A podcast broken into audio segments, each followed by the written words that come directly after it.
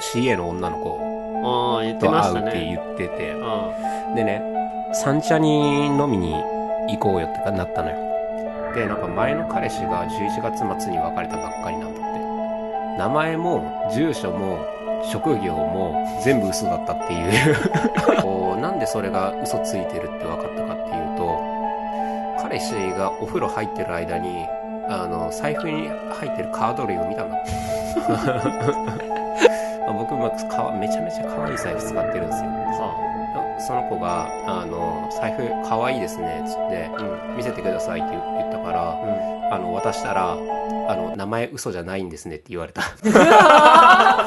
怖っマジかカード見られたんだ。うんだから、財布が見たかったんじゃなくて、名前見たかったの俺の身分を確認するために、怖っ財布、財布貸してたったのよ。うわ怖っいや、びっくりするよね。最後めっちゃ怖いよ